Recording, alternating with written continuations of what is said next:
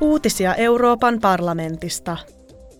Naisten oikeuksien ja sukupuolten tasa-arvon valiokunnan MEPit päättävät tänään vierailunsa New Yorkissa ja Washingtonissa. MEPit osallistuivat siellä naisten asemaa käsittelevän YK-toimikunnan istuntoon. Tänä vuonna istunnon aiheena oli innovointi ja teknologinen muutos sekä koulutus digitaalisella aikakaudella.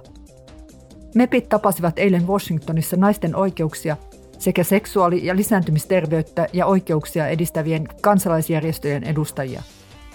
He keskustelivat Yhdysvaltain hallituksen edustajien sekä edustajainhuoneen jäsenten kanssa naisten oikeuksien heikentämispyrkimyksistä Yhdysvalloissa ja Euroopassa. Erityisesti esillä oli aborttioikeuksien heikkeneminen. Kansalaisvapauksien valiokunnan MEPit vierailevat tällä viikolla Ateenassa – he arvioivat siellä ongelmia ja väitteitä, jotka koskevat EUn arvojen tilaa Kreikassa. Vierailun aikana käsiteltiin monenlaisia aiheita. Niitä olivat muun muassa tiedotusvälineiden vapaus, toimittajien turvallisuus, muuttoliikepolitiikka, ihmisoikeudet ja tasavertainen kohtelu. Lisäksi tarkasteltiin vakoiluohjelmien käyttöä, oikeusvaltioperiaatetta ja korruption torjuntaa. Euroopan parlamentille on eilisestä lähtien entistä helpompaa esittää vetoomus.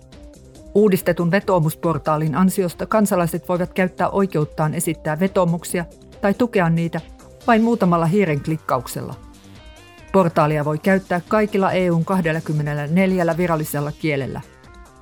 Vetoomusportaali löytyy Euroopan parlamentin verkkosivustolta. Uutiset toimitti Euroopan parlamentti –